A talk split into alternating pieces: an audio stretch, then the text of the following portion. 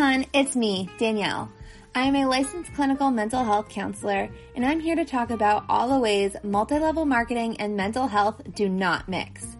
It is important to know that this podcast is not meant to diagnose or for treatment.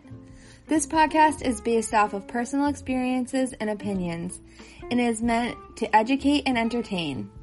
Now sit back and start healing with me on this episode of From Huns to Humans. Thank you.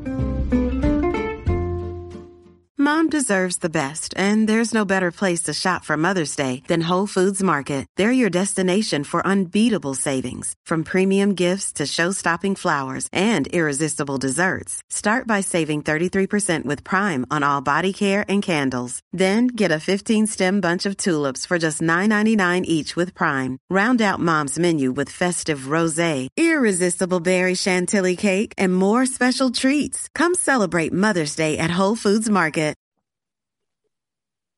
Hello, everyone. Welcome to another episode of From Huns to Humans. I am so excited today to have another therapist on. Um, you guys might have seen her popping up in the anti MLM spaces as, um, is it, what is it? Anti MLM therapy? Therapy after MLM? Therapy yeah, after MLM. Therapy underscore after underscore MLM.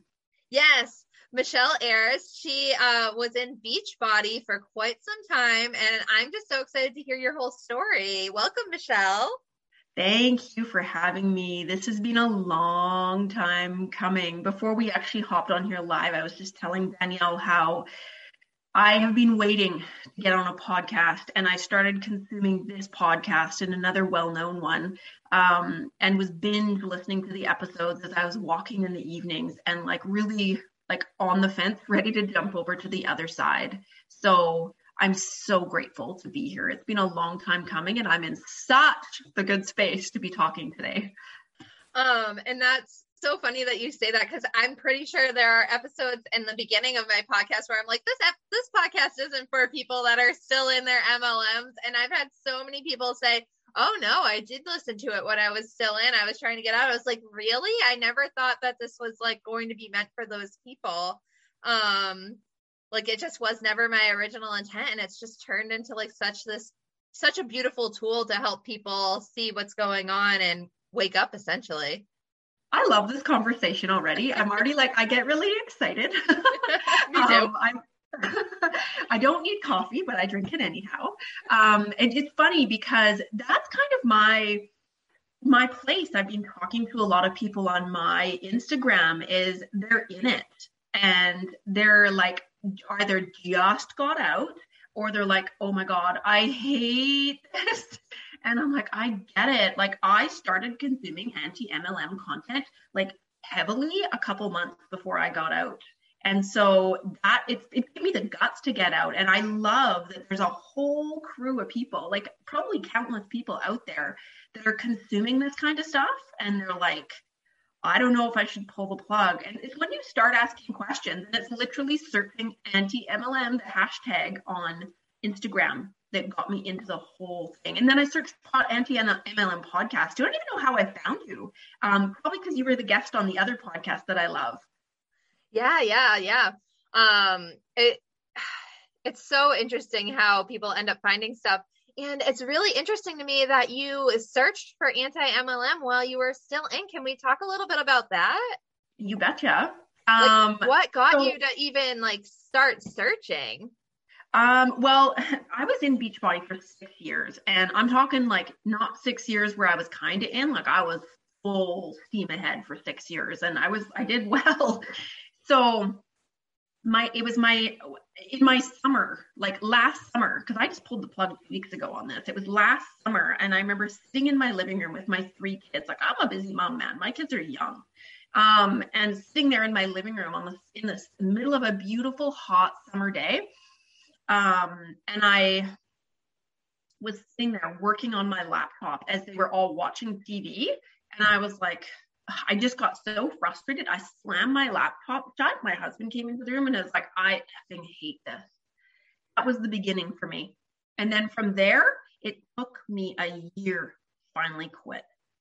And how I found it is because over that year, I consider it like an unshackling over a year. I was shedding it over a year because I couldn't just pull the plug on something I'd built for that long and was all in on for that long. And so that's it was part of like just kind of my final bit. And I watched LuLaRich and I was like, ah, that's how I found you. I watched LuLaRich, I found Roberta, and then I found you because you were a guest on Roberta's podcast. And I just, I needed, I was at a point where I was like, I felt isolated.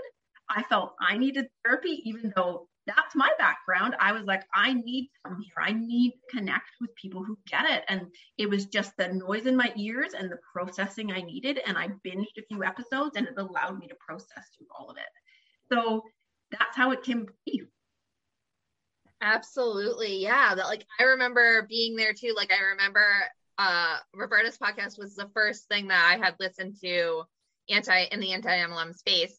And I'm so glad it was because it was so compassion based and so just welcoming to the space. And it made me really hopeful that everything was going to be okay because my only experience with anti MLM while I was still in was just people telling me I was stupid. The haters, the haters, if you're anti MLM, all those people who call you a hater. And it's like, no, I am not a hater because I was in it for six years deep. And now I see the other side. So I'm actually educated and informed and I get it. And the compassion is so important because you and I were just talking about that, how on Instagram, there's so many people that are anti MLM, but they go after specific ones or they attack certain, as we call Hun, and rip them apart. And I'm like, whoa. Yeah. it's heavy. And and I I do not do that and I will not do that and I will not name drop. And as much as I follow those people and sometimes I'm like, oh, I see the content and it's like heart wrenching some of it. Um, I won't do that on mine. I, yeah. I, I get the need for compassion because people think as soon as they're in an anti anti MLM space, I think I think there's a stigma with anti MLM that we're haters, that we're mean, that we'll shame people, and that is not what I'm about because that is yeah. not what somebody needs when they're coming out. Because MLM is like trauma. It's trauma, and I really have started to look into that. And I'm like, it is traumatic. It really is, and it's different than other trauma. But what I wanted to say uh, before I get onto that was just that um, I wanted to speak to being a hater. And uh, I think it, I really think it was Megan Williams that said this to me and uh, another fellow therapist. And, I know who she is. Yes, she's so great. Um, I feel like I shout out Megan Williams a lot lately. I really Ooh, like her. She's got a book. I'm going to buy it. Yes, it's so good. Everyone buy Megan's workbook. Um, yes. cutting ties after MLM.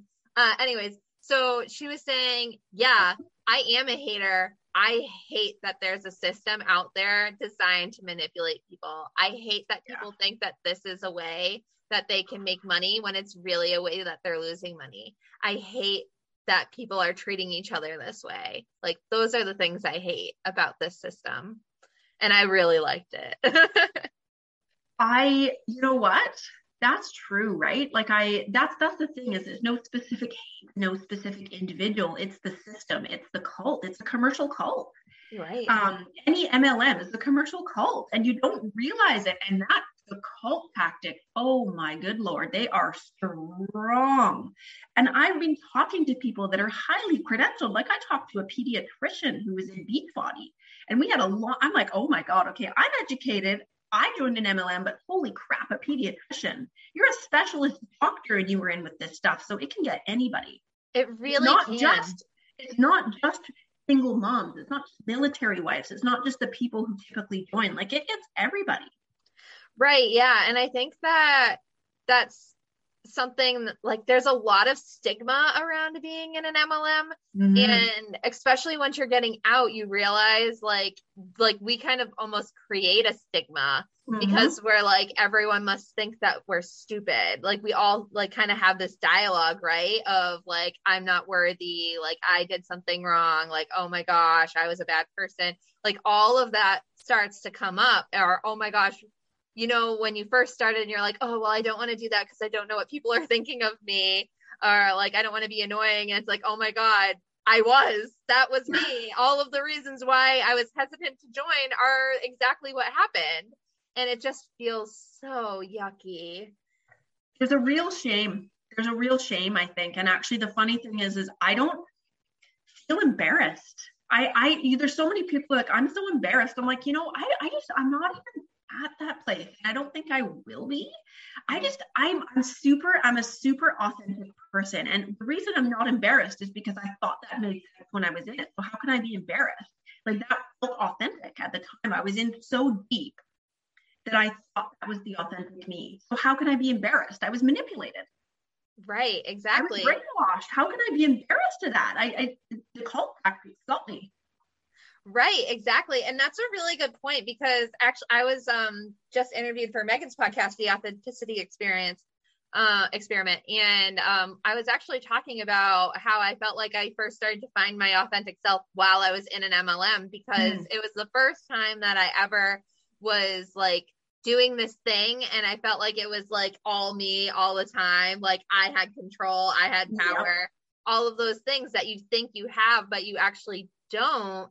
So it was, it's so interesting to think about because in some ways it like undo, undoes, un, yeah, I don't know. It undoes? No, that's not right. I can't say it the right way. it's undoing the work that I did uh, in my earlier years when I thought that I was being an authentic self, whatever. But in other ways, it's um, empowering me to realize that I am even more my authentic self now because I'm out and I'm still the strong woman that I made myself when I started MLM. Oh, yeah. But now you see both sides. So you're stronger. I like stronger because I, I kind of think of it like an analogy. Like when you're in an MLM, it's like you're in a room and the light switch is turned off mm-hmm. and you're in the dark, but you don't know you're in the dark. Right. Because your eyes. And all of a sudden somebody switches on the light and you're like, oh, there's another way. Yeah. And your eyes hurt at first when you turn on the light because you're not. Oh, yeah. You don't want to see the light mm-hmm. because you're like, that, that can't be true. That, I, I no, this is this one isn't a pyramid scheme. No, the people who got in early aren't the ones who were rich. No, Oh, don't get me started on all that. Yes. all right. I think that we need a pivot. How did you get into your MLM? What got you there? Okay, so um, what happened is I I'm an educated woman like yourself, and I've done a lot in my life. Like I've traveled, I've been to 26 countries. Like I've done a lot. I worked in a in I can't say corporate America because I'm Canadian. Corporate Canada doesn't have the same ring to it. But I worked in a large franchise business, and I had like climbed up in that and broke records. And I'm a record breaker. I'm a performer, right? And so we can get into kind of the mental health side of that, how it's really kind of detrimental sometimes.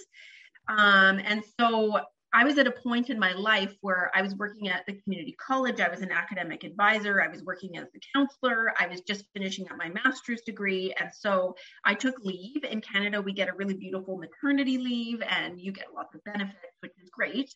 Um, but the other thing about me being an achiever is it's hard to slow down. And so, you know, the mental health side of that, it's hard to slow down. And you know, for a while, you're completely consumed with newborns. I had three babies within four years. So it was like boom, boom, boom, boom, boom, right? So um, what happened after I had my second baby is I was like, okay, I'm feeling empty. I'm feeling like I want to do something. I'm feeling like, and so what happened was I was connected with my old friend on social media and I just had known her for at that point like 15, 16 years and loved, loved her. I have no ill feelings towards my upline. I love her. Like she has a place in my heart. And that's a rare thing to be able to say. I know there's so much hate towards uplines, but my upline is a beautiful person. Um, is your upline still in right now? He is. Oh yeah, he is. Yeah. And it's okay. Like I'm okay with it. I don't have any negative feelings because I know um what she's doing is she's just serving people. She's not really building her team anymore, and she's serving people who need her and reach out. So it's kind of like I, I'm just like, yeah, that's cool. It's fine. I don't really have any weirdness about it. But when I joined her, she was in a really different place. Like she was building heavily and she was like a really high up coach and was like really had reached a rank. She was in the top 200 and so what i joined was very different than what it became. So the experience really changed. And so when i joined her she was at the height of her beachbody experience like big earner. And I, I was like, okay, because we had worked together and I had actually outperformed her in our corporate role. So I obviously saw what she was doing as she had little kids too, and she was climbing, and I always loved her. And I, I still, I still think she's wonderful. And so I watched her, and I was like, well, geez, if she can do that, and I outperformed her in my corporate role, I can do that too. And so, you know, it didn't take much talking with her. And I'm a real researcher. And I was like, well, geez, if she's doing it, then obviously I can do it. Like, what questions do I really have? And all the, and I, I did my research. I was like, well, if other people have failed at MLM and she's doing it, well, no, it's got to be okay. And so then I joined and I hit the ground running and like I was a performer. Like I hit the targets every month. I grew my team. I walked the stage at Summit. Um, so yeah, that that was how it was for six years, and we were tight. And I did everything. Like I hustled, girl. Wow. That's so what was that like like walking the stage and like doing all that stuff? I mean, we just had Summit happen. Um yeah. unfortunately quite another super spreader, I think, oh, yeah. happening right now. We're seeing all of these um people come back home and post about how they have COVID and it's really uh-huh. sad. Um, I'm also seeing like the Arbonne event just happened and they're all coming home and having COVID getting their kids sick and i'm like this is just so oh, sad yeah. but anyways that's a little bit of a tangent but tell me tell us about your experience at summit. Okay so in my six years as a coach i went to three summits. Um, i never went to the last two years obviously because of covid and I was fine with it anyway. It's like I'm sick of spending money and traveling and being away from my family. So um, that's another story. But anyway, so what was Summit like for me? Um, my final summit was when I really thought I was the cat's pajamas. I really did because you had to rank up to a certain level to get in with the top people in the top room. You had to be two star and above and like achieve all these things. And I did because I was like, there's no way I'm going to Summit. There's no way I'm taking time out for my family and money and all of that stuff and not being in that top room. So I did what it took. And I swear to God, I sold my soul to the devil to get there. I really did. Some of the ugly stuff I did. But um, that's a, a, probably another story. But how it felt when I was there is I honestly thought I had arrived, so to speak. I really did. Nobody can see my air quotes.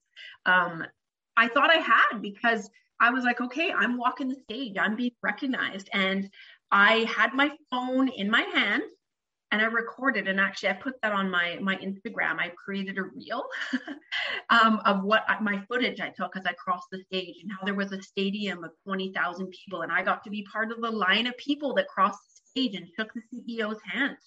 I thought I had arrived. I was like, well, this is the beginning of when I'm, my business is going to explode. And I was on such a high. It almost felt like, in mental health terms, almost like mania.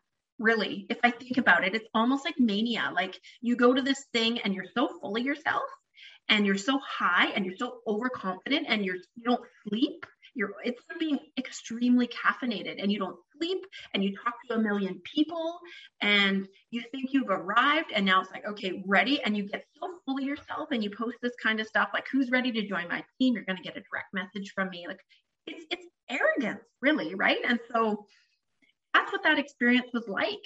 And then i came home from that and I hit a low. I was like, holy crap, I'm burnt out because what it took to get in that place, to be in that top room, to walk that stage, I crashed. So it was like the bottom. It was like a bipolar cycle, right?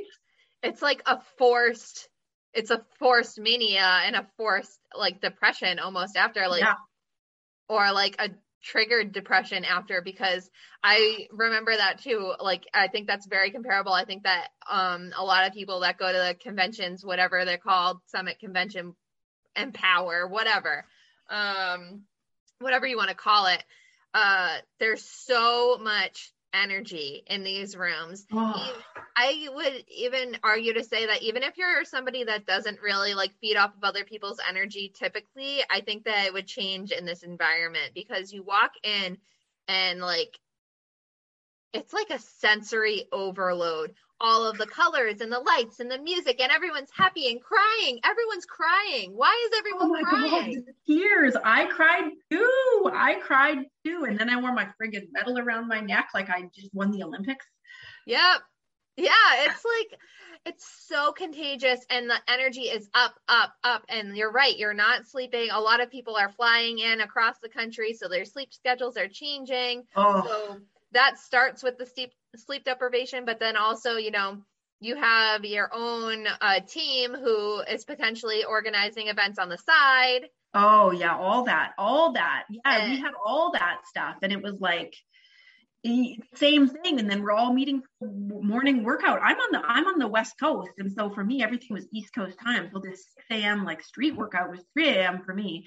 At least for me, I was smart enough to know um, I'm a super introverted person. I do get some energy from people, but I have that awareness. And so I booked my own room because I knew I needed decompression time. But what you say about overstimulation is a huge one for me because I get really overstimulated. I get overstimulated in groups of people. I get overstimulated when a TV is on and people are talking like at the same like an overstimulation of like I call it noise pollution. I have to leave the room. Um, and I have to decompress because I get like that. And so summit for me is like three, four days of overstimulation and it exhausts me. And then you come home and your brain is so hyped up from everything that's put in there. It's just hype. It's nothing like not much training. It's just hype. Yep. Um, and and then you feel like you're supposed to apply it all, but you're exhausted. But also, you're like, I need to apply all of this. And then you're sitting there going, apply what? Yeah, and your head is spinning because you're just like, okay, remember what this person said. And so I had this policy when I went there my last year: don't take a single note because what Really? it, what you need to remember, you'll remember. And what a waste! Like it cost me two grand to go to that thing for the ticket, the flight, everything, hotel, eating out, and I was frugal about it. Yeah. Yeah. It's so expensive. Oh, Like, I, I spent so much I have no idea how I spent so much money and I I talk about this all the time on here but like I I can't bring myself to go back and look at my bank records because I'm like I can't I just. I was actually profitable being in for six years with my earnings and stuff. And my husband's a financial professional. He's, he's in that world for like 20 years. So it's, um, you know, we always knew I was always profitable and I was always super careful about that. But that's not why I left. It has nothing to do with whether or not I was profitable. I just couldn't be part of something where the majority of people who join lose. right. I was Um, done with that. And and I I have actually I had a message on my Instagram and it was a coach who's in deep and she's been in for 12 years. And again, I don't shame, I don't say anything unkind. Um, and just saying how hard it was to watch me just be completely the opposite after six years. And I had to explain to her that it was a process. It wasn't overnight. It wasn't one event. It was a series of things. And it was me going, I'm going to open this other area of my brain now and accept that there could be something other than this MLM thing and she had a hard time seeing that I wasn't into it anymore. And I make fun of myself and I parody all my own all my own, own content because it's fun. It's therapeutic for me to do that. Um, I forget where I was going. Go ahead. yeah, no, it I I totally agree. I think that there's really something there. Um, and because you're like so hyped up, I really want to kind of talk about that transition from like being in this like super overstimulating rah rah environment to going home. Mm. And I remember being like kind of agitated when I went home. Do you did you remember that? Cuz also like nobody else had that rah rah anymore and everyone I mean, I live in New England, so everyone's a little grumpy. Uh, sometimes, especially if they don't have coffee yet, they're they're all Dunkiners. Um, but you know, so I come home and everyone's like, I they're normal, and I'm like, why isn't anyone excited anymore? Because they're not at the cult convention. That's why. right. Um, and I remember always after summit, like results were always, and they always did it right around a program launch. Like the program would launch like the Monday after, and so you would go home and you would like. I was a big, I was a big point earner too. Like I got the points. I always got the customers. That was never an issue for me. So yeah, I remember feeling agitated, but actually, Danielle, I had this moment. This is my my final summit where things got really pumped up, and um, going home and I had the day planner and my husband really noticed my energy. He's pretty in tune with me. Um, and, you know, he's been with me through, you know, me going through some mental health stuff. And so he came and he looked at my planner and he looked at the words that I wrote off the, on the page the week after summit, the couple weeks, the month after. And on my planner, I'm not going to swear it so you don't have to mark this episode with a little E. um, I said, just effing survive. That was what I wrote on my planner. And he was like, whoa, Michelle. I was like, yeah, that's how I feel. I just hustled for like three months to get in the place to go to summit. And i'm now exhausted and i'm now burnt out. And this is three years before i quit. So this is three years in where i still had mega goals. And i'd been to another thing that year that was put on by beachbody that was called the nlc the new leaders conference. And so i'd rank advanced a couple times that year and rank advanced and i was in it. And I wrote that on my planner and it was so hard for me to even understand what was going on. Like I'm aware of emotional roller coasters you go through with things. I have that awareness. Um, and so what I did at that point, I just shudder at this. There is a, I'm not going to name names. I know we talked about that. I'm not going to name names. We, it's a, it's a guru within Beachbody. It's a male um, and people join him. You can message me after and I'll tell you his name in a private message. And he runs a lot of stuff for people to rank advance. He runs like a coach academy. Anybody who's listening in Beachbody, you're you're laughing. You know who I'm talking about. Um, and I got in, I was already on his email list because I listened to his podcast. It's intense. And I have a really intense energy too. Like I'm an intense goal getter and I love the swearing and I get into that, right? It's so to my own detriment to my mental health, right? So unbalanced. And so I got this email because I was on his email list. Know that's not who it is, Danielle. Um, and I got this email because I was on his email list and it said, in the in the subject line elite guaranteed. And that is what i wanted. I wanted elite because i had just gone two star diamond and i wanted to go five star and i wanted to have the team and that was always my goal. And so i signed up for his course and paid $4000 and i saw it as a business investment. I had the money. It was fine. Um, was it worth it I don't know. I don't think so. it, I, no, because what I did was I put my child, my youngest, who was a year and a half, oh, my third child, I put him in extra daycare. So I spent money on that. Um, I hired a cleaner, so I didn't have to do that. So I started outsourcing things. And so it was really more than the $4,000 cost, right? And I didn't hit elite, I hit premier, which I was dang proud of at the time. Is that above or below? So Premier is um below elite, but it's like the the next step down. Um, if we were live, if we, people could see the video, I could show you my little things. We're gonna go in the garbage later, but first I have to do a reel to make fun of my little my little crystal plaques I got. All this old stuff I have, I'm like I can make great reels now.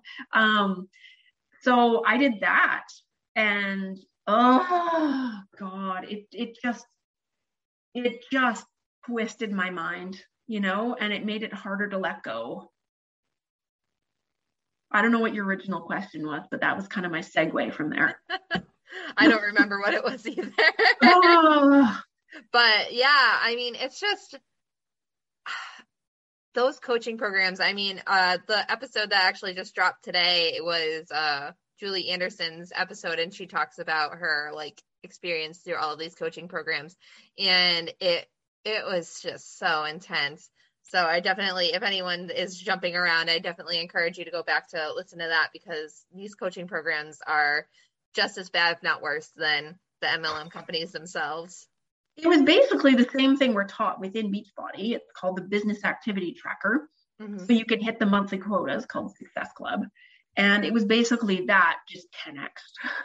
Yeah. it was just like, whoa, let's turn up the volume. So I'm like, okay, I can respond to that. I can work harder. right.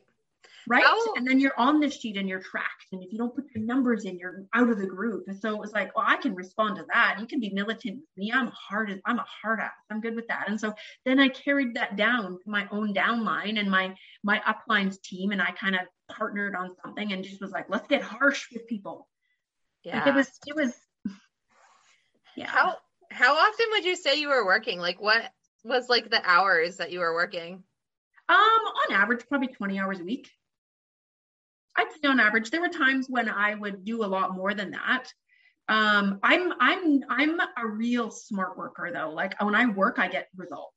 I I, I wasn't the kind of person who would spend i never even had an ig account really to build my business i did everything on facebook um, so you know i had a private group where i just built value and stuff with 10,000 people in it I had a like page on Facebook with 10,000 likes. I had 5,000 friends. So I had more than enough. I was good. I never even had an IG account. I didn't spend any time creating reels. I didn't do any of that. I was really good at finding people and keeping them. I had people like continue with me the whole time I was there. People, I had a really loyal, beautiful customer base, really. Like I had great customers and I served them well and resold to them a lot. And I'm not, I don't feel cringy about that because I served them well and I did a really good accountability group and I was really good at messages. What killed me in MLM, if you really want to get the nitty gritty of it, what killed me is I could never shut it off because I'm a high performer and I pride myself on customer service. Like I served my people, man. Like I would go to the grave with that. And so that's what really killed me what really made me go, I can never shut this off. I want to spend time with my family. I'm sick of messages. Go away. Yeah. I think that's something that is really, really hard, especially uh, the more and more technology just seeps into our lives, the harder it is to shut off. And then when you're in these commercial cults where you're told that you need to create urgency, what's actually happening is they're creating urgency within you so that way you feel like, oh my God, they messaged me back. I need to respond. Oh my God, they're doing this. I need to respond. I need to hurry up. I need to hurry up. I need to hurry up. While you're supposed to be like creating or urgency for the customer base, but uh, you're the customer. So they're creating urgency in you. And, and your numbers reset every month. Oh, that is one of the things that just drives me absolutely crazy because you or I'm sorry, I shouldn't say that word. That just makes me so upset because it's just I I don't even know. It, it's so frustrating to work so hard, work so hard, work so hard, and then to see it go back down to nothing, and every then to have to month, do it again. And so, how I always did it is I front loaded it in my first week of the month, I'd be like, hey, we're getting Success Club in the bag. There's no way I'm missing this. Because in my six years I was with Beachbody, I hit Success Club 70 months. Like that's like not common. Like I I was like, I am there's no way I'm missing this stuff. And I had a my last five years, I hit it every month. Like I never missed for 60 months. Like only in my first year did I miss a couple times. Like I'm I'm playing, man. Like I'm not not hitting goals. Like I have a super high attainment like super high. Like there's a goal. I nobody needs to pressure me. I got it all in there myself. And it resets every month. So, you know, you have this huge record breaking month, and the next month you wake up, it's at zero. So your first day of the month, you're like, let's go, let's go. So if you plan a family holiday at the beginning of the month, you if you're like me where you like to front load it and hit your goals you come back and you're like holy crap it's the middle of the month i better hustle as soon as i come home so the whole time you're on a holiday, you're thinking about how, well, I can't miss my goals. I have six years in a row of like these records, right? So the deeper you get, the harder it is. It doesn't get easier as longer you're in it. It's worse. Yeah, yeah, it really does. And it it's just so like, you know, they build you up, they build you up, they build you up, they knock you down. They build you up, they build you up, they build you up, they knock you down. And then like you have to like try to keep hitting the same rank over and over again. And um, it's just so hard. It is hard. Rank advancing in MLM is seriously like I did. I work. I used to work 80 hours in my corporate role, like 80 hours a week, and hit huge numbers, like huge numbers. I was in my early 20s and I broke records. Like that was hard stuff. I kid you not, my time in MLM was harder. Yeah. Stuff to accomplish in MLM is harder than my time when I was in the corporate world. And I busted my butt. I recruited. I used to recruit.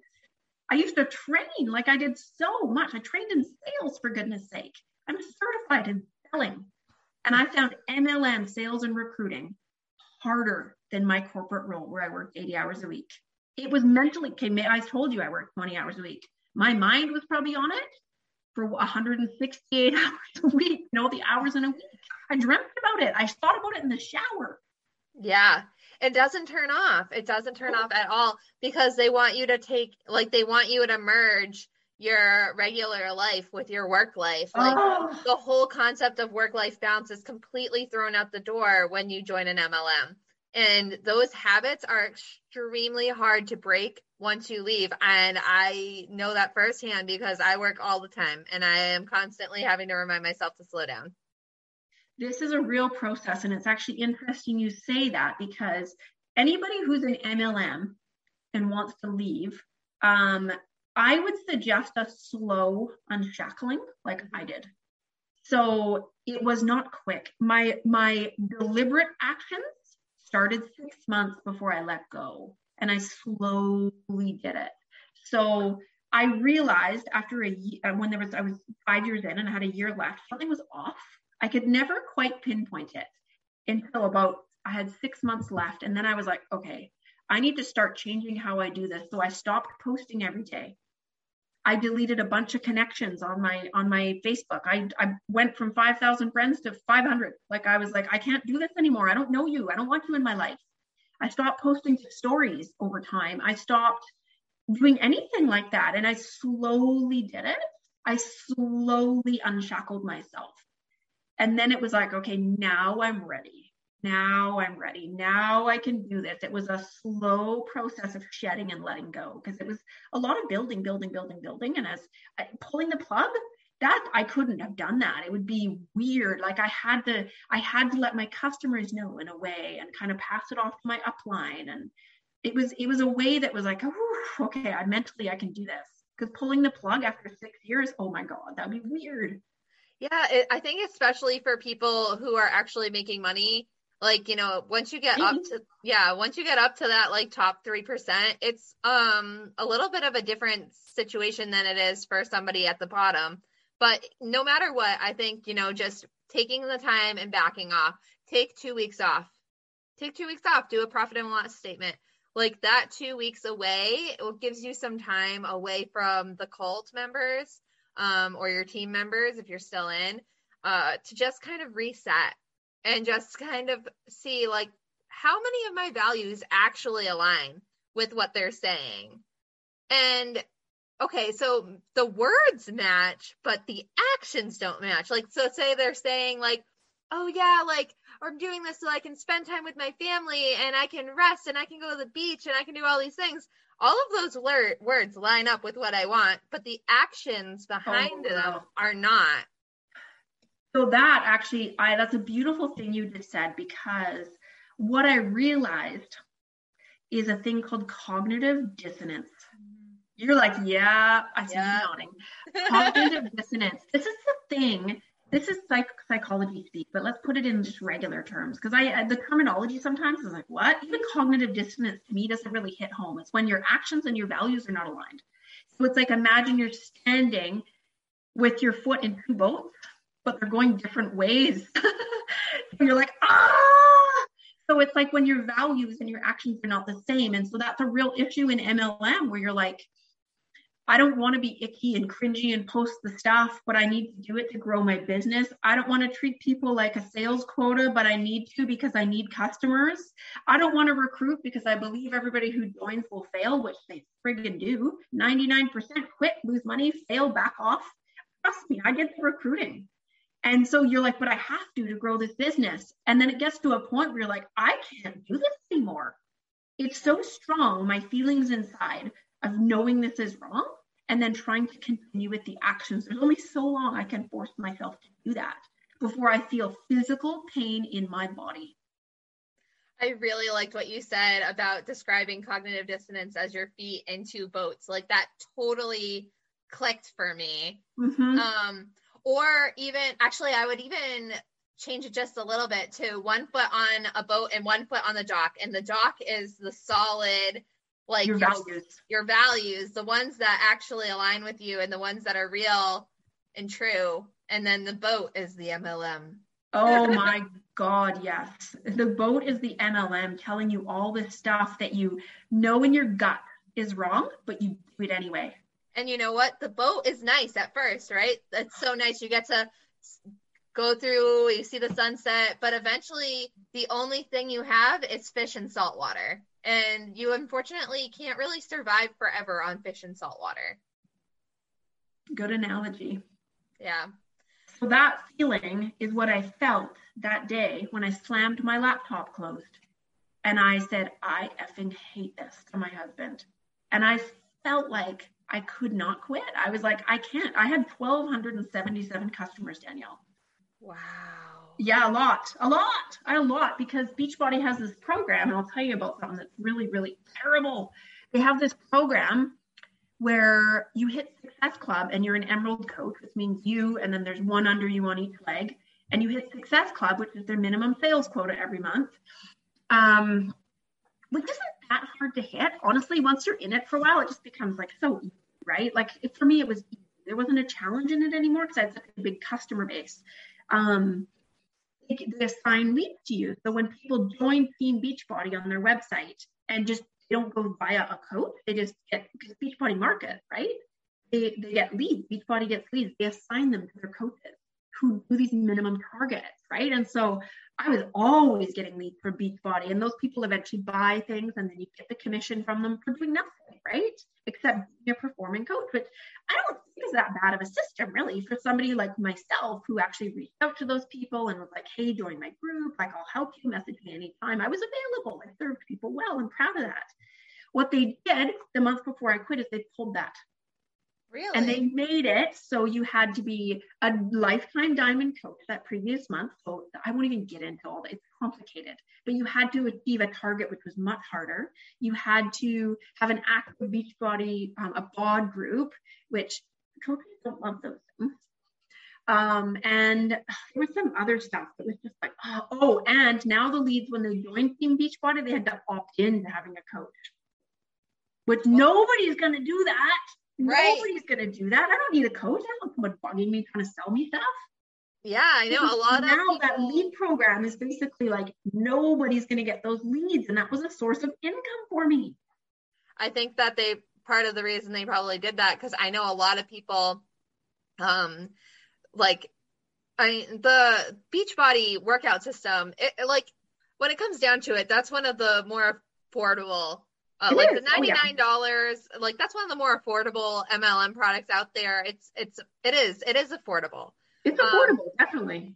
I, I have a lot of married to my husband. I have a lot of issues with the current workouts that they have, but Uh-huh. affordable, easy access to workouts, whatever. So we'll we'll call it what it is. It, it it's a mediocre worker pro, workout program that's affordable. So Mhm. um, The old school stuff is way better. yeah, yeah, that's what you were saying. I, I I like the new and shiny things. Like I like it to look nice and Oh yeah. Oh, trust me. I'm tempted to buy new stuff. I'm like, oh, I, that program looks so good. I'm like, I ain't giving MLM Yeah. any money. right exactly so um i lost my train of thought oh oh yeah so people will quit because they don't want to be part of the mlm and then they'll go and sign up through just like beachbody on demand and then they get emailed by these coaches and they're like damn it i Mhm. thought i left this stupid Yeah, so they Beachbody has made that optional. So um it's the reason they've done that. Obviously, Danielle is I don't know if you are aware, but when they launched their IPO and went public last June, um, their stock at the peak was at twelve dollars per share, and it's now at like a dollar thirty. So they have epically, epically tanked. And Yeah. so OpenFit just merged with Beachbody on July 11th, so like a week ago. And so there's two platforms now together. Um, and so BOD has now gone up in price. Um, so there's some changes that have happened, but something that obviously Carl, the CEO of Beachbody, is getting hammered by his board of directors. I have a finance husband, so I can talk about this stuff a little more fluently. Is um he's trying to retain more money from the company instead of paying it out to coaches because there's founding coaches that get paid millions and do nothing. And so by making it so you have to achieve bigger things in order to get the perks, makes it so the company retains more money. And so the stock value will go up. And so I get it. Like logically, I'm like, of course you're scared. Your stock value is like 10% of what it used to be. Well, so you need to you need to recover from that. Yeah, well, I think that they probably did so well. I mean, Beachbody ha- probably had it made during the pandemic. Out of any of the multi-level oh, yeah. marketing companies, Beachbody yeah. was. Pro- I would, I would love to see everyone on a graph. I bet you Beachbody was the most successful because everyone couldn't go to the gym. Let so me tell you what happened. they the lost their job, and then uh-huh. they couldn't work out. Uh-huh. So, boom, boom. Boom, boom, let boom. me tell you. Let me tell you straight tell from the horse's mouth what happened. Yes. Um, I remember people go, people, my downline and coaches that I worked with, like, oh my god, this is horrible. I'm like, you don't see the opportunity? Are you nuts? Let's go, girls! Like, I was so excited, and so for me, I I I honestly have to say, my business went and grew like crazy during that time. And so every month, the coach, you get these leads assigned to as we just talked about. And so in a month, I would maybe get one a week. So, if, you know, four to six leads a month. During the pandemic, I would get multiple a day. Wow. Multiple a day. So I was saying to my down, I'm like, hit Success Club, do it because the leads are pouring in. And so I would get these leads and like oh my god. So we don't we, you know with beachbody we didn't get commission on their first order. But the beautiful thing is when you join up i'm saying this as if i'm still a coach the beautiful thing for coaches is when a lead joins and then their bod subscription renews you get um, renewal commission on that. Right. When it renews in three months or six months or a year you get commission. So honestly danielle when i quit i had pages of bod subscriptions. I could have just sat back and collected a check honestly. Yeah. And I was. I was like, I was at a point where I was working my business an hour a week because I couldn't handle it anymore. And I was like, I can't do this ethically. I can't serve people this way. I hate what I'm doing. I hate this. I have no passion for this anymore and I don't believe in it. This is gross. I couldn't just sit and collect. I don't know how those founding coaches do it. I really don't know how they look themselves in the mirror. Yeah, it's it's so that's so interesting. And like like that's like what you're describing it sounds so great right? Like i mean oh, yeah. obviously once you take out the icky parts that we all know about but like it sounds so nice. Like okay so if you hit success club then you're going to get all these leads and like that's the part that nobody wants to do right? Nobody wants to go and cold message people. Nobody wants like so you're getting somebody that's already shown interest in the product. You don't even have to prospect them Yep. Eh, they're already customers. You just have to keep grooming them essentially. Because eh. those leads, when you emailed them, would never message back.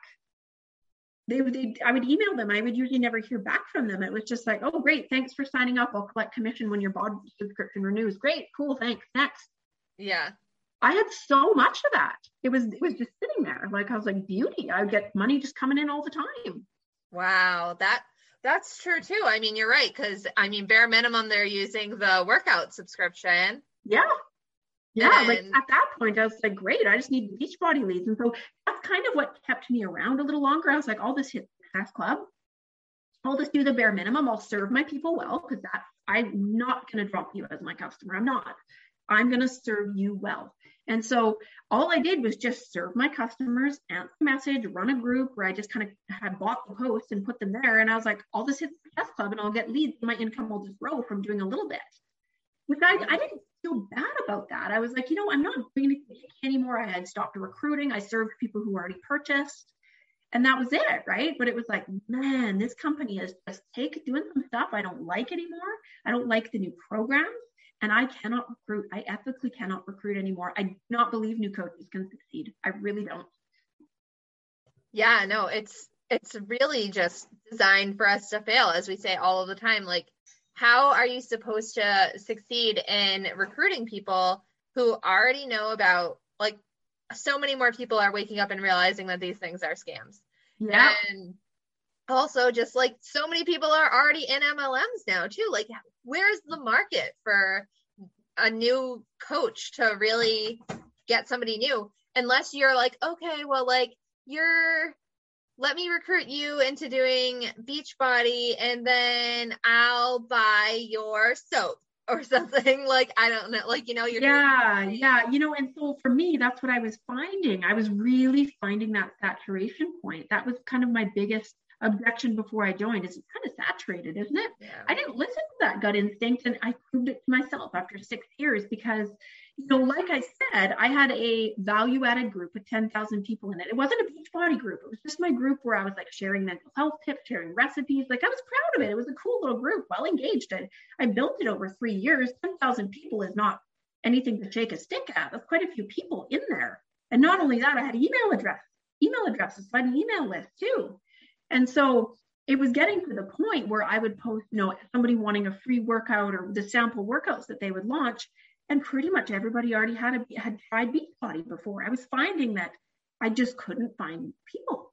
It was just becoming where, wow, everybody's heard of this, tried this. I was like, wow, like so now all I'm going to be doing is trying to bust down barriers to get them to either join me or try to believe that it works. Yeah uh-uh. And so I was really feeling that saturation point. And I was like, okay, so that is why Beachbody's launching into other countries because we need a more demographic market because we're tapped. Yeah, absolutely. Absolutely. Oh, so do you want to kind of dive into your like mental health story that yeah. coincides with Beachbody? Sure.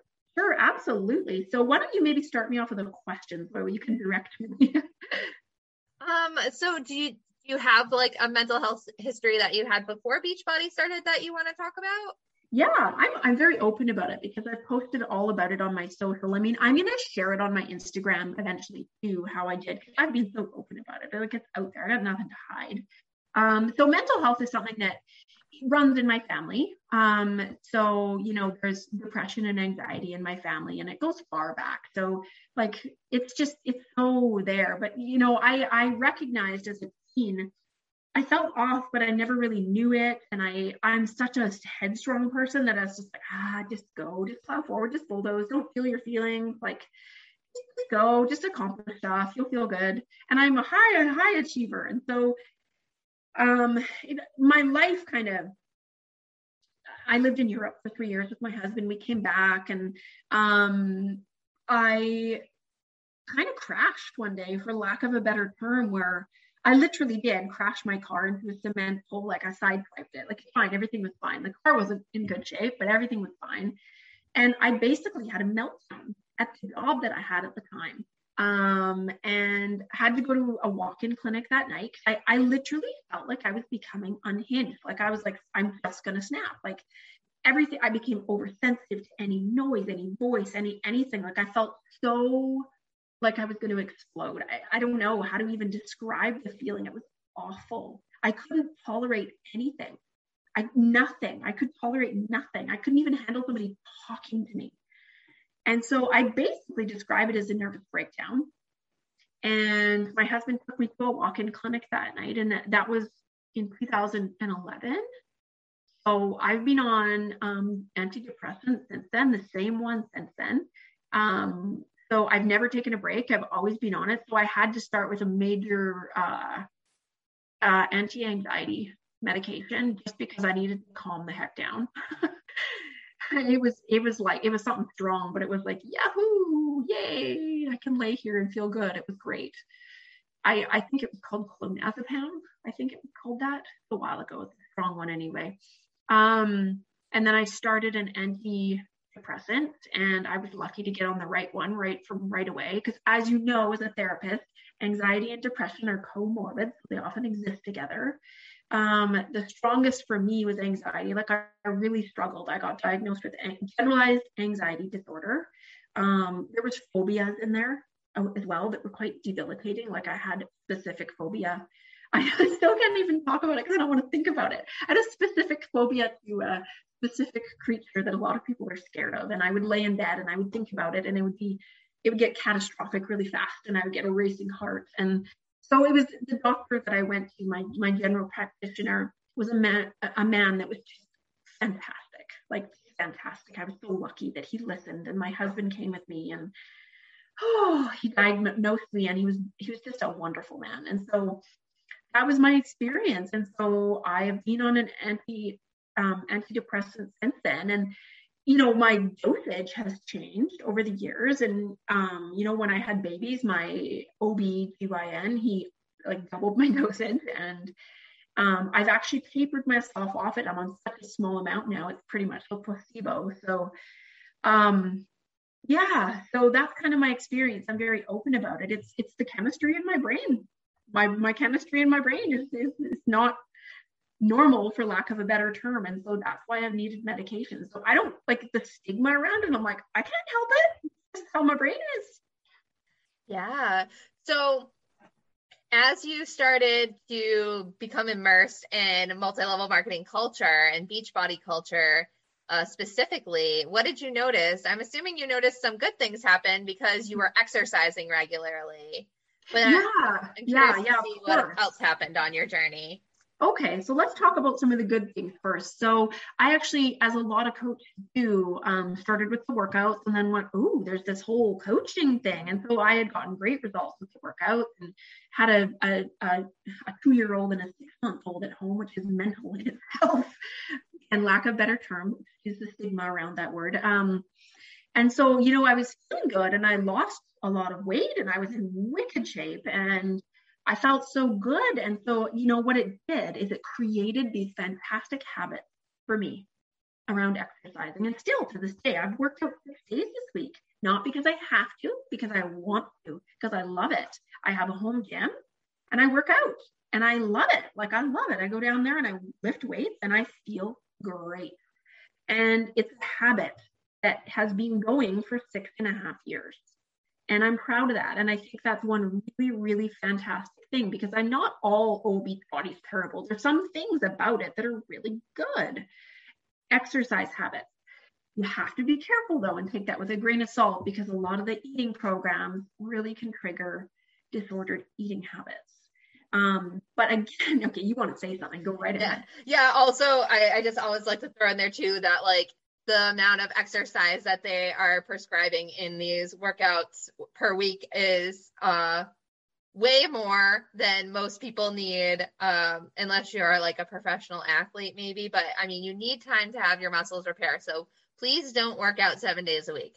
Like you need Good to God, thank you for that. Thank you thank you thank you for that. And actually because i have my personal training cert i'm aware of that too. And i'm like okay so you know, like I follow more of the older programs now where they have the rest days and they alternate which body parts you're using and right. high impact because I got injured too. I injured myself too. I really did. I sprained my ankle and then I had shoulder impingement and I had an issue with my knee from high impact. So I'm way more careful yeah. about that now.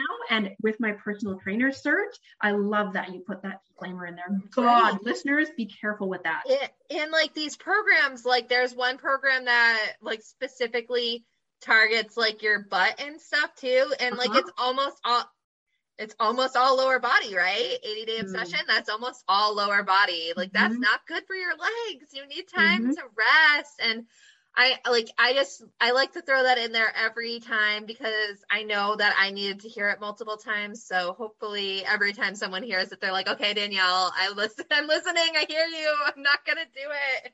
Over exercises actually does more damage than good. It, it stresses out your body. Yeah.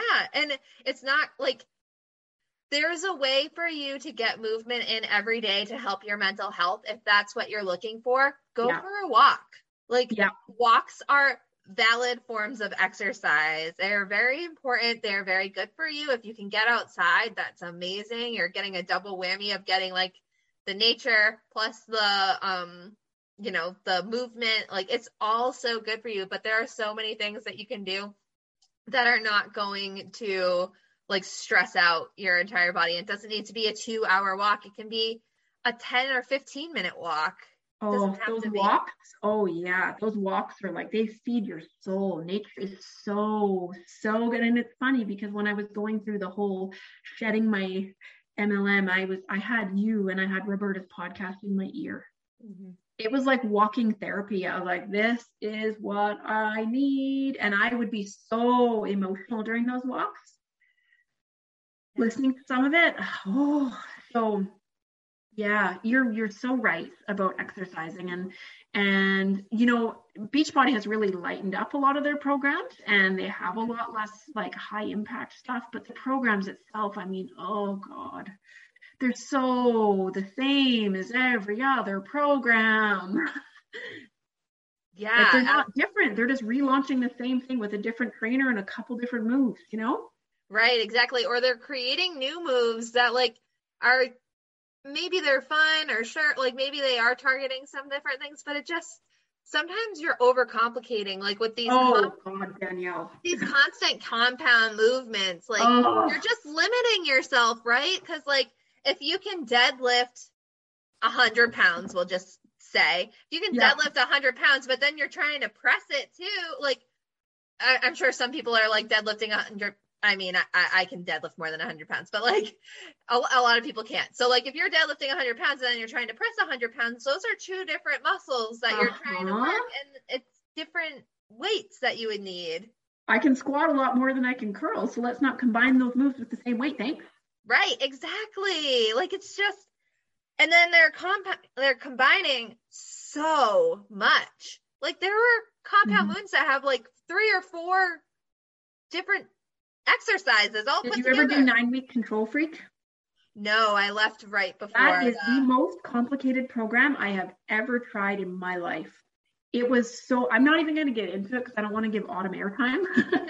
um, but it was uh oh god, the moves were so complicated. I had to take a marker, a dry erase marker, and write on my wall mirror and like right okay this one then this one then this one then this one okay and then how many sets do i get done? And it's like god i just want to turn my brain off and just move. Right. It almost like takes away that fun part of working out and i'm sure sometimes it's nice to have something a little bit more complicated to like challenge your brain. Go yeah. to a dance class. Read a book if you want to yeah And i'm not working out to challenge my brain. I'm working out to challenge my body or relax it or whatever my goal is for that day. Yeah like there there are other ways to not to like challenge your brain and get movement in. Like i was saying like go to a dance class go to a kickboxing class and like learn different punching combinations. Yeah. like there are several different ways that you can accomplish getting a little bit more brain firing yeah. if that's what you're looking for. Yeah. Like you feel like you need that but you're right reading a book would also be great. yeah, or you know, there's other a crossword. Yeah, super good for your brain, or a Sudoku puzzle. It doesn't have to be like, okay, so this punch, then this move, then this squat, then this weight, then it's like, Jesus. yeah, it's exhausting. It's like way more exhausting than it should be, and just talking about it, I'm like, oh my god.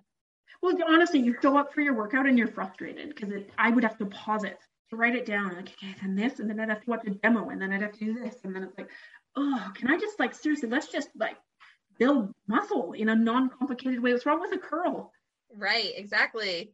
Squat, bench, deadlift for life. yeah, I know. After I got my personal training cert, I was like, man, those programs are just they're just gimmicky. People buy it.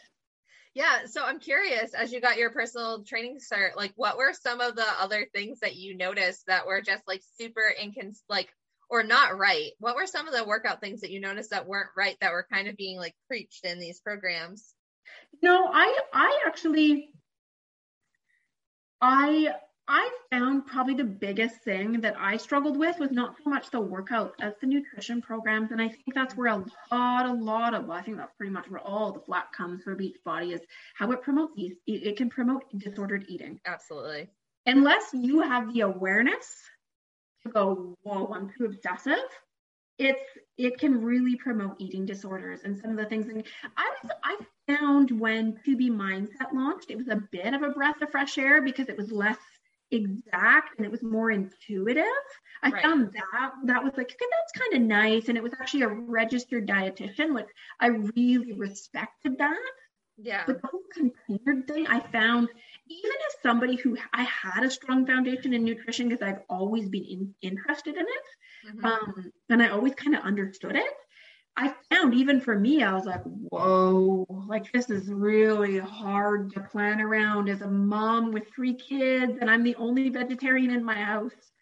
It was complicated. It became to the point where just meal planning, I was like, okay, I need like hours to just like figure it out at the beginning of the week. Like that's just who wants to do that? Can we just cook some burgers, please? and I'll right. have a salad.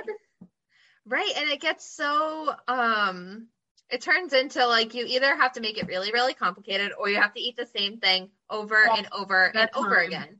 Yep, portion fix chili. And then I'll make it with Beyond Ground because we can all eat that.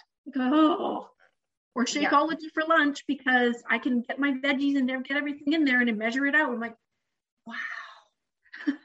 yeah, it's a lot. I remember like when she like does those videos where she talks about how she made portion fix and she talks about how uh like the salad contain like you know you go to a pizza place and you get a salad and it's in that big container and it's like really like it could really easily be multiple servings of salad sure but also like are you really shaming people for eating salad? Yeah i know and also limiting number of green containers you get. I mean if you have a little bit of a background in nutrition, you know you can eat as many damn green vegetables as you want, and it's actually good for you. Right. So when I followed Portion Fix, I had the like little know it knowledge in my brain where I would go, no, no, Michelle, don't measure your veggies. Like, come on, just have more spinach, have more this, have more this. I never worried about it. But yeah. if people don't know that, they take her stuff as gospel and follow it. Right. And then just like, okay, so like I'm not eating a raw carrot by itself. Like I need to dip it in something. And so like then you're like, okay, well like it gets to this point where you're just like demonizing everything because then you can only have so much of a of a dip with it because and it's like okay but if i am able to have more of this dip i can have more of these vegetables and i think yeah. i should have more of these vegetables over stressing about how much dip i'm using yeah. like i mean like maybe maybe not eating an entire container of dip to your face? Like maybe. I don't know. Like if that's your journey for you then i'm certainly not trying to shame you but like yeah. it, you should be able to eat as many carrots as you want and if you need to put dip on your carrots to eat them then do it. It's better than not eating. carrots. yeah and well and you're going to be full and satisfied when you have that anyhow. Right. Exactly. Right? So i i actually have found the less I forbid things, and this is getting into intuitive eating, the less I forbid things, the less I actually crave them. Yeah. And like it's so hard because we live in a society that like demonizes so much food outside oh. of Beachbody. So you get into Beachbody and you think you're doing this good thing because it's not on the surface. If you don't look into the plan as much as we know about it, like on the surface, it's like, okay, so I'm just gonna like you know, this is just how I'm gonna like measure things without having to like be meticulous. Like you feel like you're not being meticulous about it. But then once you look at the plan and it starts categorizing foods, God, that's really dangerous. Like it's okay to eat a potato. I know. Well, and also, how do you deal with a dinner invite? Like you're going to somebody's house and they're making mashed potatoes and you're like well geez i don't know how many teaspoons are in that because did you add butter and it's it gets excessive. Like how do i go and enjoy a dinner at somebody's house because they choose to make i don't know chicken and meat and, and like um corn and potatoes that are like all your yellow portions. So you're stressed about, well, I should save everything up throughout the day because I'm going to go out for this dinner. And just, it's not, you can't live life like that. Like, how do you go out for dinner? Like, not, I'm sorry, but pizza doesn't really work with portion fix. I'm having four pieces, thanks. yeah, I remember when I was doing that, I was scared of eating peas. Oh, because they're a yellow. Because yep. peas are a yellow, and it's like no, peas are a peas are a veggie, but because they have so many carbs, they're a yellow. You can tell I knew this stuff really well. Yeah, exactly. Like most vegetables are carbs. Like that. Like, I know. Like it's just you know, it's so interesting that we demonize carbs, but then uh praise vegetables, but they are they are carbs. I know. And then and then and then Beachbody was also very anti like the ketogenic diet, right? But it's like, mm-hmm. well, if you're following 2B Mindset, you get a carb at breakfast and a little bit of carb at lunch and then none for the rest of the day, basically. It isn't keto because the, the veggies have carbs, but it's like it's low carb. Yeah. And I was starving when I followed that. I'm like, I'm sorry, I lift weights. Give me some like potatoes and bread. I'm hungry. Yeah, yeah, you need to eat. Like especially if you're working out that much, you need to eat. It's just yeah, and you know, I, don't even think it's like I'm just like, ah, oh, it's normal movement. I'm just so used to it. But I'm like, yeah, I want to eat food. I don't want to like think about it. I just want to eat. I'm hungry. Let's eat. Exactly. Exactly. All right. I feel like we've bounced all over the place. So, um, is there any more to your story that you want to chat about? There is so much I could say, in all honesty. I mean, it's still such a journey every day um, to let it go. And I think that, you know, I'm just, I'm so grateful for the anti MLM community, in all honesty, because I feel like I have a true community, whereas in you know, MLMs, you're sold this idea of a sisterhood and girlfriends. And I have to be honest, I didn't experience that much cattiness in my Beachbody experience. I'm a super rare because my upline is a really nice person. And her team, as a result, were really nice people because you kind of attract who you are, right? And yes. she was a genuine person. And so what's really sad is that people are sold this idea that they're going to get this sisterhood, this community, and all of this stuff with MLM, but it's it's really not. You're only part of the sisterhood when you're performing. Then you get a more elite sisterhood, and when you're purchasing, right? It's it, what sisterhood requires you to have business performance and purchase stuff in order to be part of it. And what sisterhood you join, does it benefit the other members of the sisterhood by you joining? And so, you know what really hit home for me mm-hmm. when it. Um, so I'm in. I was. I was. I should say. I'm not in. I'm. Everything's gone. Like I'm not in any of it anymore. Is in the group that I was in. My so she would be like my great grandma coach. That was my upline, and then her upline, and then her one above that, right? So it's it's kind of like I would I would kind of refer to it like my great grandma coach, right? So um we all kind of joined into her team page because it was like my upline team page was kind of falling flat and i kind of went i'm not running any more team calls. I'm done with this. Yeah. Um, i just, just can't volunteer anymore like this. Um, and what really got me is the posts that would come up every week after our payday. So beachbody's payday is on thursdays and the, the longer you had been a coach the more you would get these team cycles. So you know, it's based on volume of your team below you. And I found Beachbody's comp plan complicated. Once I understood it, I was like, oh, I know how to maximize this. So she would post things every week about how many team cycles she would get. And then the couple people below her, and she would get on average in a week, like 200 team cycles. And those are $18 each. Wow. Do the math. So if we do the math on that, even just the math in a year um, I think it had it over to $150,000 a year just by existing and having her her coach account open. She wasn't even hitting Success Club anymore. This isn't my upline. This is like my great grandma coach. And I still don't think bad of her as an individual. I really don't. Right. She worked hard in the beginning when it was easier to build, when people are like, ooh, what's this coaching thing? Right now, people are like, ugh, right? And so she would collect a couple grand a week from these team cycle bonuses by her massive downline doing all this work. Wow. And so I would sit there and I would see that and I would feel sick. I would look at that and sick isn't really a feeling. I'd feel like disgusted. I was disgusted with it. I was like, that that's what's happening because you joined that many more years before me. And actuality, I work way friggin' harder than you, and I probably work way harder than you ever have just because of when the timing of when you joined. Yeah. And it's sick that that happens. She doesn't, her, none of her numbers, she doesn't even sell anymore. It's all her downline doing the work. And that's how much money she earns. just because she joined, you know, six, seven years before me and they're all the same things as me. She has no other secrets. Yeah. Earns that much money just because of timing. That's why I hate MLM. One of the, yeah. one of the reasons. One of the yeah. reasons. Yeah. And especially for someone like you who was so focused on serving your customers to have her just like, all right, I'm just going to sit back and collect a check. And there was no team call.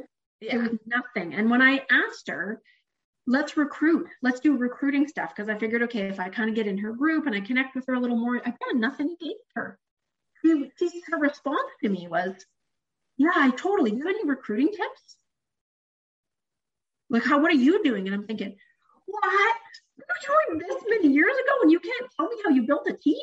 No, you can't because you did everything I'm doing now, but it was easier when it was new because there was the novelty of Beachbody. Right, exactly. And because it wasn't already in every other person's house.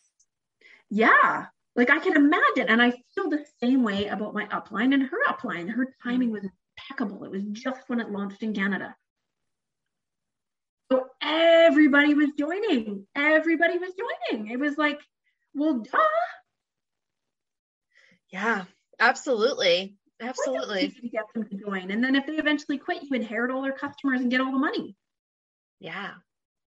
Um, so I think that wow, my ADHD is really showing in this podcast. Um, and um, so I think that when we were talking about your mental health, I'm really circling back.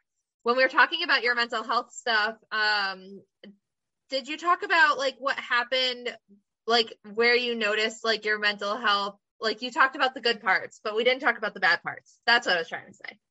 Oh yes. Okay. Okay. So let me tell you a story because talking about mental health in this podcast is a biggie. So where i really noticed it starting to affect my mental health it probably affected it long before that, but I was so deep into the cult and didn't believe Beachbody could be the problem. I wasn't able to recognize that maybe it was Beachbody that was affecting my mental health.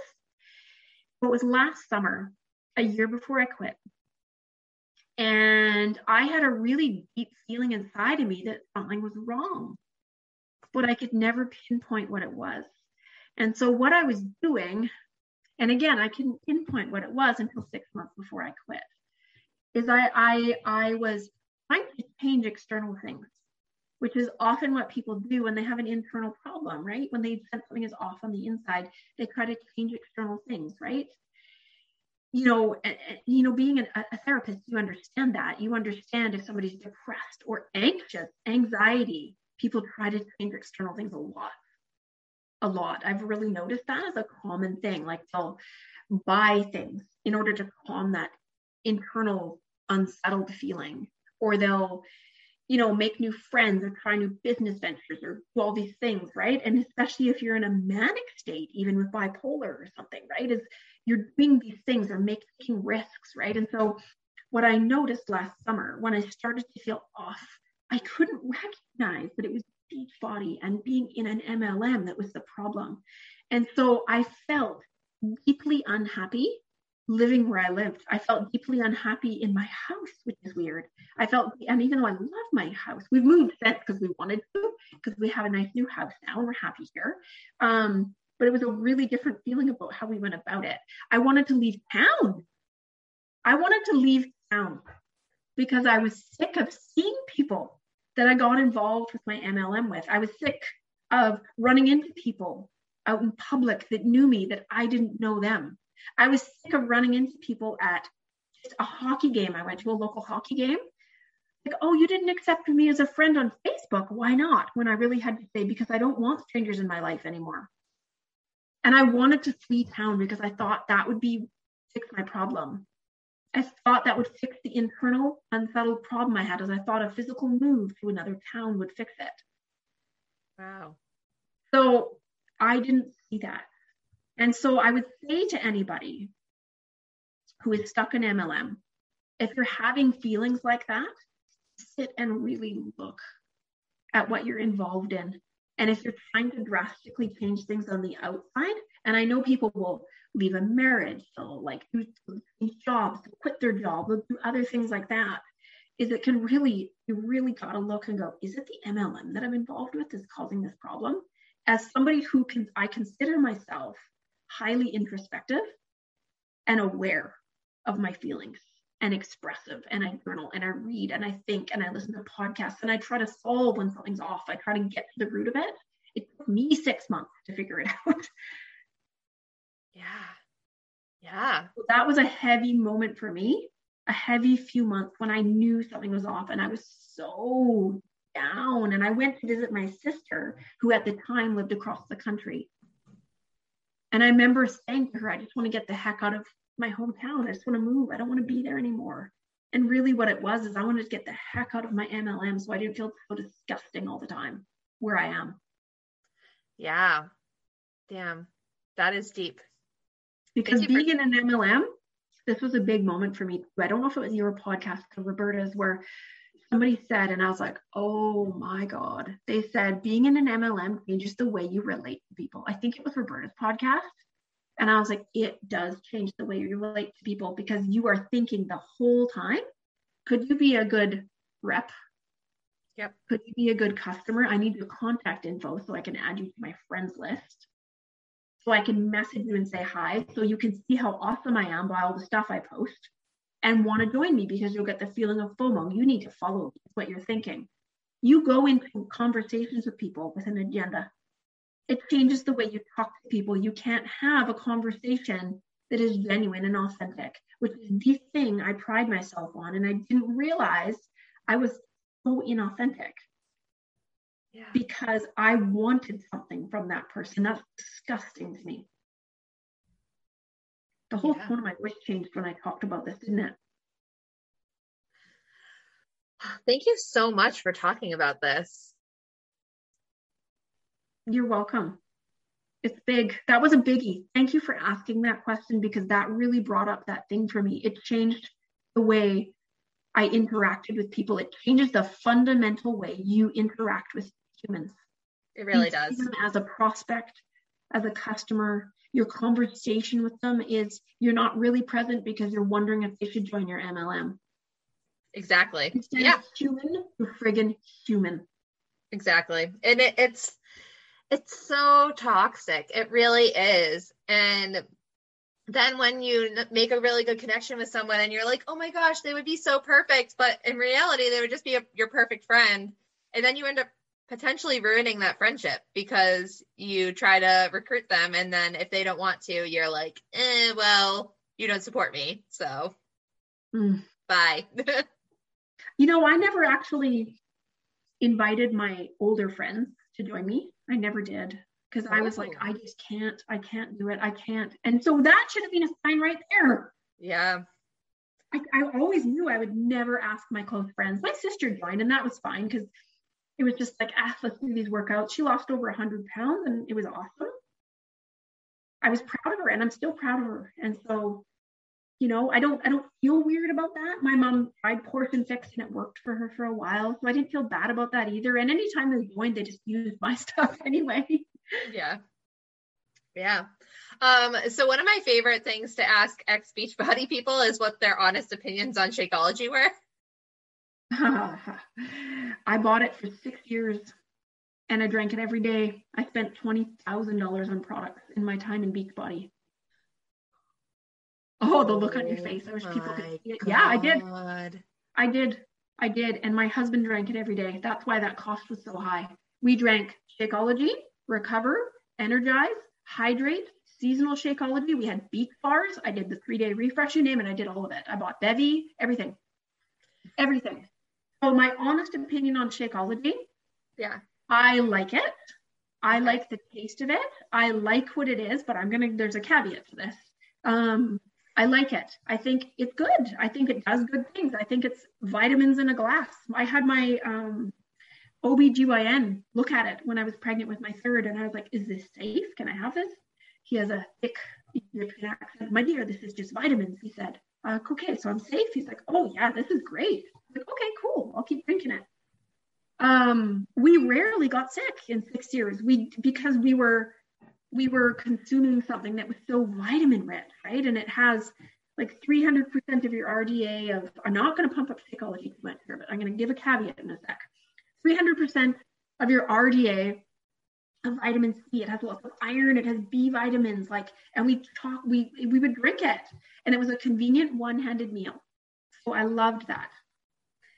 However, they have an exact counterpart called Vega All in One, and it is the exact same thing. Really?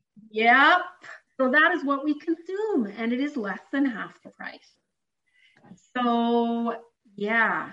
So did I like Shakeology? Yes. Do I believe it's a good product? Yes. I like the taste of it. I consumed it daily. I ain't paying MLM prices anymore though. So I drank Vega all in one and I did my friggin' research and I looked at every single nutrition thing, like every single vitamin. I found a really good website that compared them and gave every single profile and everything on it. So the only difference between Vega, and when I say Vega, I mean the Vega all-in-one. It's more expensive. It's the Shakeology replacement, not Vega plus greens, not just Vega Sport. Vega all-in-one. is the only difference is you're writing this down, aren't you? The only difference is the superfoods are just regular like plants. They're not like from I don't know wherever the heck they get their superfoods all over the globe. Um, so that's the only difference is that it's like real vegetables like spinach and broccoli and all of that stuff. The taste is delicious, delicious, love it. Good. Wow. That's awesome. You're actually the first person I think on this podcast to tell me that they actually liked Shakeology. I did. I did. You know, I'm also vegetarian and I'm like, I eat mostly vegan. I don't even eat a ton of dairy or anything. So I'm not picky in terms of things that taste earthy and naturally. I'm like, oh, that's good. I eat all that stuff. Like like uh, kind of more used to like earthy. processed stuff. Yeah. I, I don't want to shame anybody for not liking Shakeology. That's cool. Don't like Shakeology. Yeah. I don't care if you do. I just, I'm not. I'm not like really picky when it comes to like natural foods. I'm like, it, I'm like, oh, it, it's natural. It's good. No, that makes sense because there is definitely like an earthy taste to it. Mm-hmm. And I think that some people just can't handle that. I can't handle it. That's for sure. yeah. I know a lot of people were like, oh, this is gross. So I'm like, I like it. I like the, like, I'd actually make mine into, um, like a spoonable, almost like a Dairy Queen Blizzard, and I'd eat it with a spoon. Oh. So part of it is like, I think I really crafted how to blend it up. Yeah. But don't go thinking I liked every flavor because I didn't. I only drank the vegan ones because I don't, the dairy doesn't work for me. Mm-hmm. Um, but I have to say the difference I've really noticed since having Vega is it digests way better. I noticed Shakeology is hard on your stomach. Like it it makes you gassy and bloated and sorry of TMI, but TMI, but I know a lot of people experience that. So I had to start taking digestive enzymes when I took it. Yeah. So yeah, I know a lot of people have that experience that it makes yeah. them feel bloated and stuff. Yeah, yeah, that's true. Whereas um, Vega is just like you just take it and you're good. You feel so good when you take it. All right. Are you ready for my final question? Give it. Bring it. What is your anti MLM why?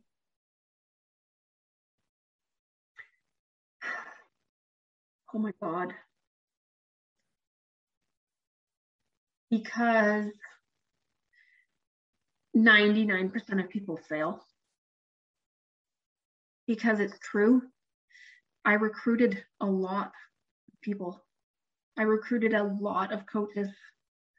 MLM eventually completely saturates, and the people at the top make money if they stick with it and do the things to grow. And then people who join late in the game lose money. It is a losing game. It's the same as gambling. Yeah. So it's pointless to join an MLM. I did it and I busted my butt for six years and I left and I saw it and I saw it happen and I was part of it. I will never, ever join another MLM.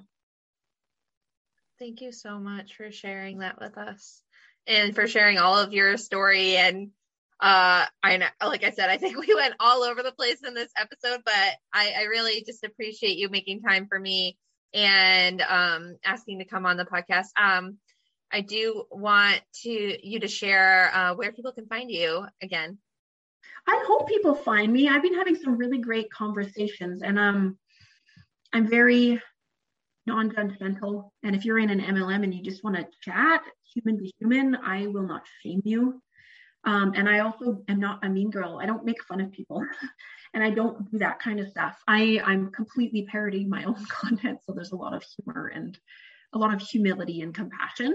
Yeah. Um, and hilarity. Like I can't help it. I'm actually naturally quite a hilarious, goofy person. So um, uh, on Instagram, um, I have no agenda there. I'm just there, like just hi, I'm just there. There's no like anything but me. Um, so it's therapy underscore after underscore MLM. Oh, I love it so much. And uh, you've just been really, I, it's really interesting because you are so fresh out too that mm-hmm. it's really interesting to kind of watch you process. That's what I've noticed as your posts have been going up is just like, I'm watching you like deconstruct what you are doing and yeah. it, it's you know uh, for me uh, now that i've kind of done a lot of that it's like really like cool to watch you do it and be like wow good job. And i think that other people that are in the process of getting out it's going to be really helpful for them too to just see you being like okay this is and like holding yourself accountable is such a cool thing. And honestly it's so healing. It's scary. It's so scary but it's so cool. I'm not even scared. I've had a few, few people say that to me. Aren't you scared? I'm like, no, because that I was brainwashed. I thought that was right. Yeah. Why would I be? What I, I'm not ashamed. Yeah. That was that was my story at the time. Like I'm on the other side, and it's helpful. The number of people that have reached out to me, honestly, I've had tears in my eyes sometimes. So I'm like, I can't believe sharing this has this much impact. And I have six years of content that pops up in my Facebook memory. I get to pick and choose every day when something comes up. What will I put out there today? I know. Oh, yeah. The Facebook memories. I uh, wrote an MLM parody song and I need to I need to share that with everyone because oh my gosh, the cringe but me in it. You have to tag me in it because I, I love stuff like that. I I love it. I love I've been making some funny reels and making fun of myself and uh, I like so it came up in my memories a few days ago.